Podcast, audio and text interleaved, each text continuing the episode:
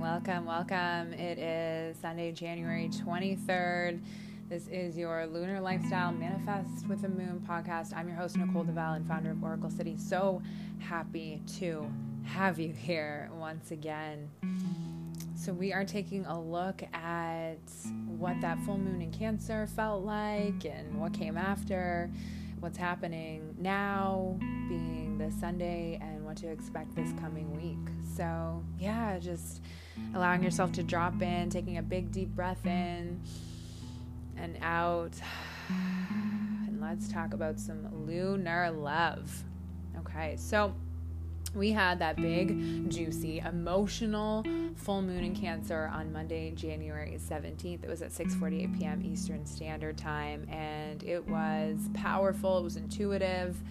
If you listened to our last episode, we went deep on it and we really want to connect to the fact that full moons are all about this time of forgiveness, release, surrender and learning that forgiveness, taking a look at where you feel emotionally held back in certain areas of your life, that forgiveness is the gateway and the access point to slowly taking off the layers and allowing your truth to come through. The more you're willing to forgive and let go, the clearer your heart is, the clearer your intentions are, the clearer what you're creating gets more potent and powerful. Okay, so after every full moon, if you do become accustomed to this practice, I find the day after, and I find a lot of people, even just connecting with others who aren't even practicing this work, we're so tired. Okay, we are 80 90% water. The moon shifts bodies of water, it means it shifts our energy. And whether you decide to continue to follow this or not, taking time after that full moon to just feel and rest and be is really, really encouraged. And I understand in the Western world that's not always easy, but it really is an innate practice for you to lean into. So if you can, take time to rest after any full moon, especially if you're embodying any meditation or release practices or whatnot, take time to rest. Okay. And that's what the moon in Leo was really kind of calling in. Now, Leo moon is I'm the center of attention, I'm comfortable in my confidence, I'm, you know, the queen or the king of the zodiac. And Leo can really indulge in luxury and um, luxe behavior. And it was interesting that that moon in Leo after the full moon in Cancer, and we were so tired, it was okay to rest in bed or work from home or, you know, just really kind of lean into any luxury, food, bathing. Venus is usually the planet of pleasure, and Venus is usually Taurus and Libra energy, but Leo is very queenly. It's very, I will have that, and I will have that, and I will not feel guilty about it. Okay, so that moon in Leo after the the full moon was take time. So notice if the things that I'm saying made sense to you. And then we had a moon in Virgo. You were asked to be diligent, be efficient, be focused if you could take a look at the details, get organized. That's Virgo energy.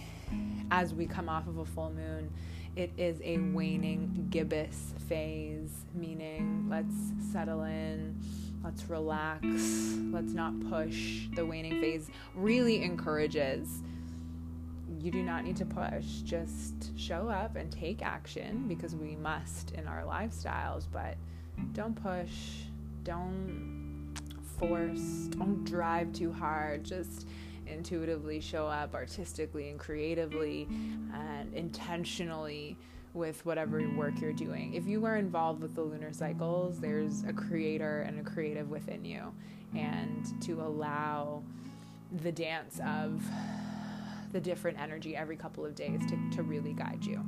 Okay? So, if you've started to listen to this podcast every week, what are you starting to notice? You know, come every Sunday and, and take some notes. What are you starting to notice? What are you starting to feel? Where do you find that this does make sense? What are you curious about learning more? Because I am here to support you. So you can listen to the podcast, but you can also go to oraclecity.ca and you can email me and I can answer any of your questions. You can go to Oracle City Toronto on Instagram and you can send me a DM and I will answer any of your questions as you listen to this and move through it, okay? So now we are sitting in what is called a waning gibbous moon in Libra, and we are in that today and tomorrow being Monday. And Libra is harmony. Libra is relationships. Libra is playfulness. Libra is ruled by Venus, so as well as pleasure. And notice if this weekend and Monday energy you want to connect with friends or have conversations or you don't have as much heaviness on you. Libra does bring a lightness to it. Um, it is a cardinal ruled sign, so it is also very business and action oriented, but it does have a lighter touch being an air sign, and it will ask you to really focus in love. Libra does not like conflict, it's not a conflicting energy. Um, Libra's like, let's love and have pleasure and play. And so notice if Sunday, Monday, with that waning gibbous energy, if that's kind of where you're at. Um, and it allows for a time of relationships and allows for a time of deeper connection and also communication driven connection. Okay, air is usually intellect and communication, so Libra, Aquarius, and Gemini, all communicative signs. So take a look at Sunday, Monday. Okay, mm-hmm. and there I would say are four pivotal points in the 28 day phase. So we've got the new moon day one, then a week in, we have that first quarter moon, and then two weeks into the cycle, we have the full moon. And then now that we've passed the full moon in Cancer, we are coming up to what is called the third quarter moon.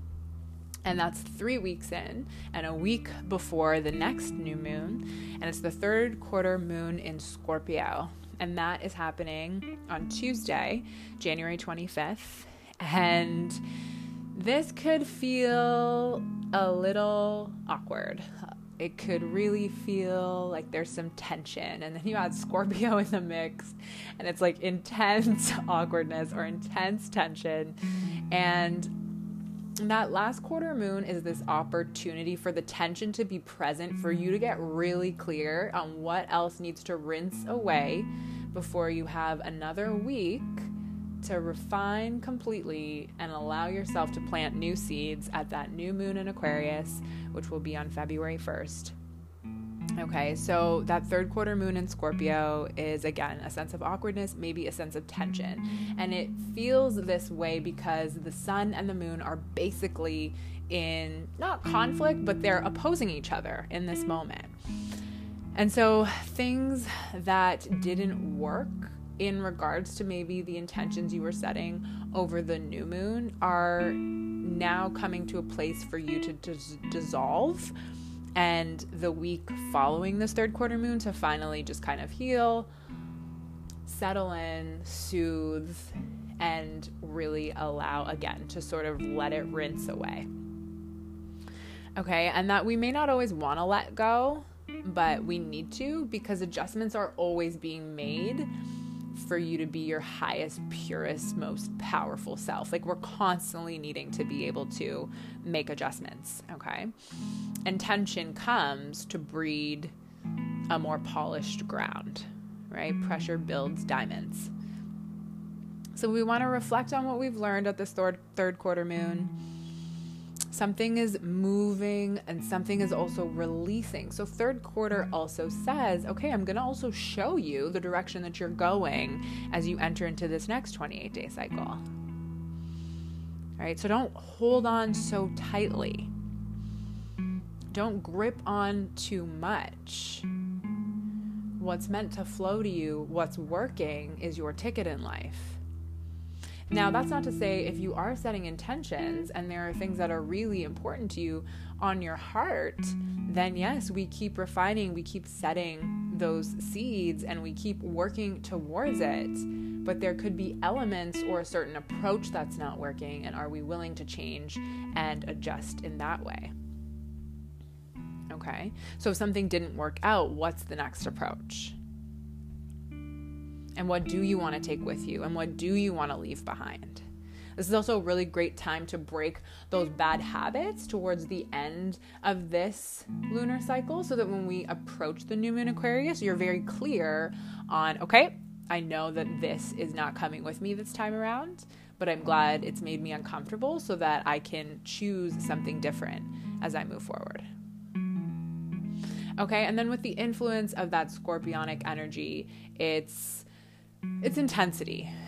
It's always asking you for transformation you know, I have found that the deepest emotions are a real pathway to alchemy. So when you are really, really uncomfortable, there's something on the other side that's allowing you to be your freest self. So can you embrace if there's a sense of intensity?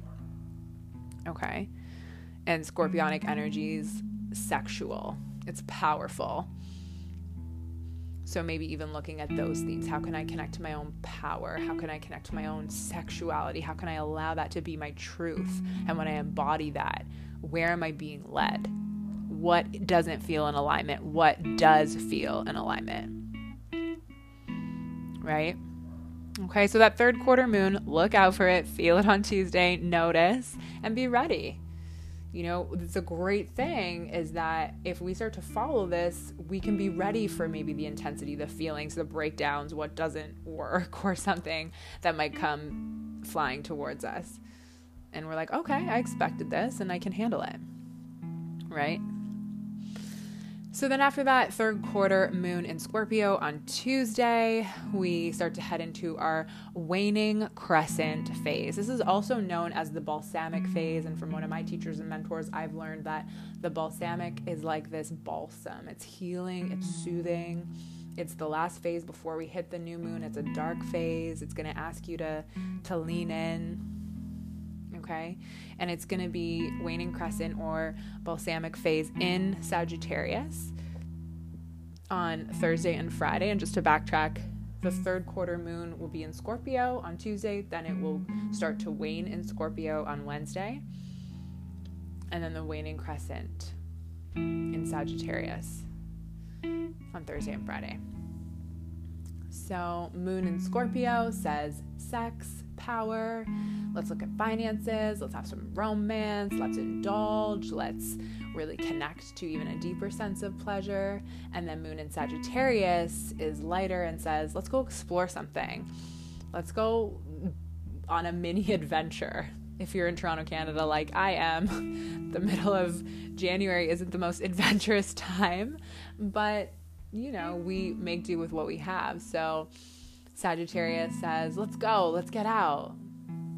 Sagittarius is also philosophy. What can I learn that's going to expand my mind? Sagittarius is also where can I start to think about where I want to travel or where and how I want to go and see the world.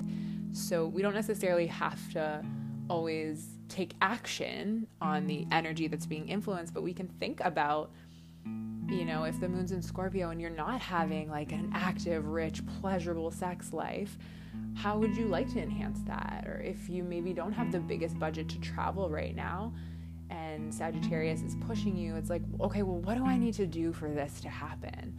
So, all of this influential energy can also be expanded in the direction you want to go. It doesn't always have to be the action that you're taking. Okay? And then we head into the waning crescent phase in mm. Capricorn, and that will bring us to our next podcast day, Sunday, January 30th. Moon in Capricorn says, Oof, I'm going to take on that difficult task. I'm going to have that tough conversation. Capricorn, ruled by Saturn, will get the tough stuff done. All right. And that balsamic phase is going to say, How can I do all of this? And how can I do it gently? With myself embodied, maybe even a bit slow. Right? That balsamic fa- balsamic phase says, "Okay, I'm going to do all of these things and I can slow down." And when that new moon energy hits, I'm going to be like flying again.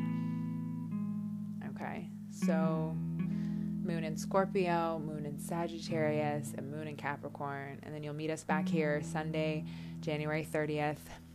And we will start to talk about the new beginning of the new moon in Aquarius, and we start a brand new 28 day cycle. If you have Aquarius placements, this is a great time to tune in. And if you're curious about the 28 day cycle, you can listen back to the podcasts beforehand as I've been exploring. You know, the themes for the zodiacs will not change when the moon is in Scorpio, when the moon is in Aries, when the moon is in Pisces. It will usually have a, the sim, similar energy. You know, so when the moon is in Pisces in March and the moon is in Pisces in April and the moon is in Pisces in May, that won't change. You can still lean into the same thing. So the more you know, the more you get to practice. I'm so passionate about this conversation. Please join us next Sunday, January 30th. Um, like I said, as we start to explore that new moon Aquarian energy. And just for our offerings, you can join us in Toronto, Canada for in person ceremonies. We do full moon and new moon ceremonies, but we also have a virtual offering so you can do a new moon and Aquarius ceremony totally on your own and at home. For both of those, you can go to oraclecity.ca and click events. You can get tickets or purchase the virtual option. And then we also have our Manifest with the Moon course, which begins January 30th everything's around the 30th, I guess, this month, um, where I am really going deep on all of the moon stuff. And you can read all the details at oraclecity.ca. Okay.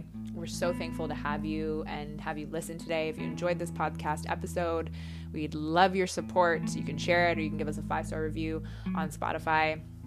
And yeah, we're going to continue to share the wisdom of the moon. And for more information on all of our stuff, oraclecity.ca. I'm Nick with so much lunar love. Good night.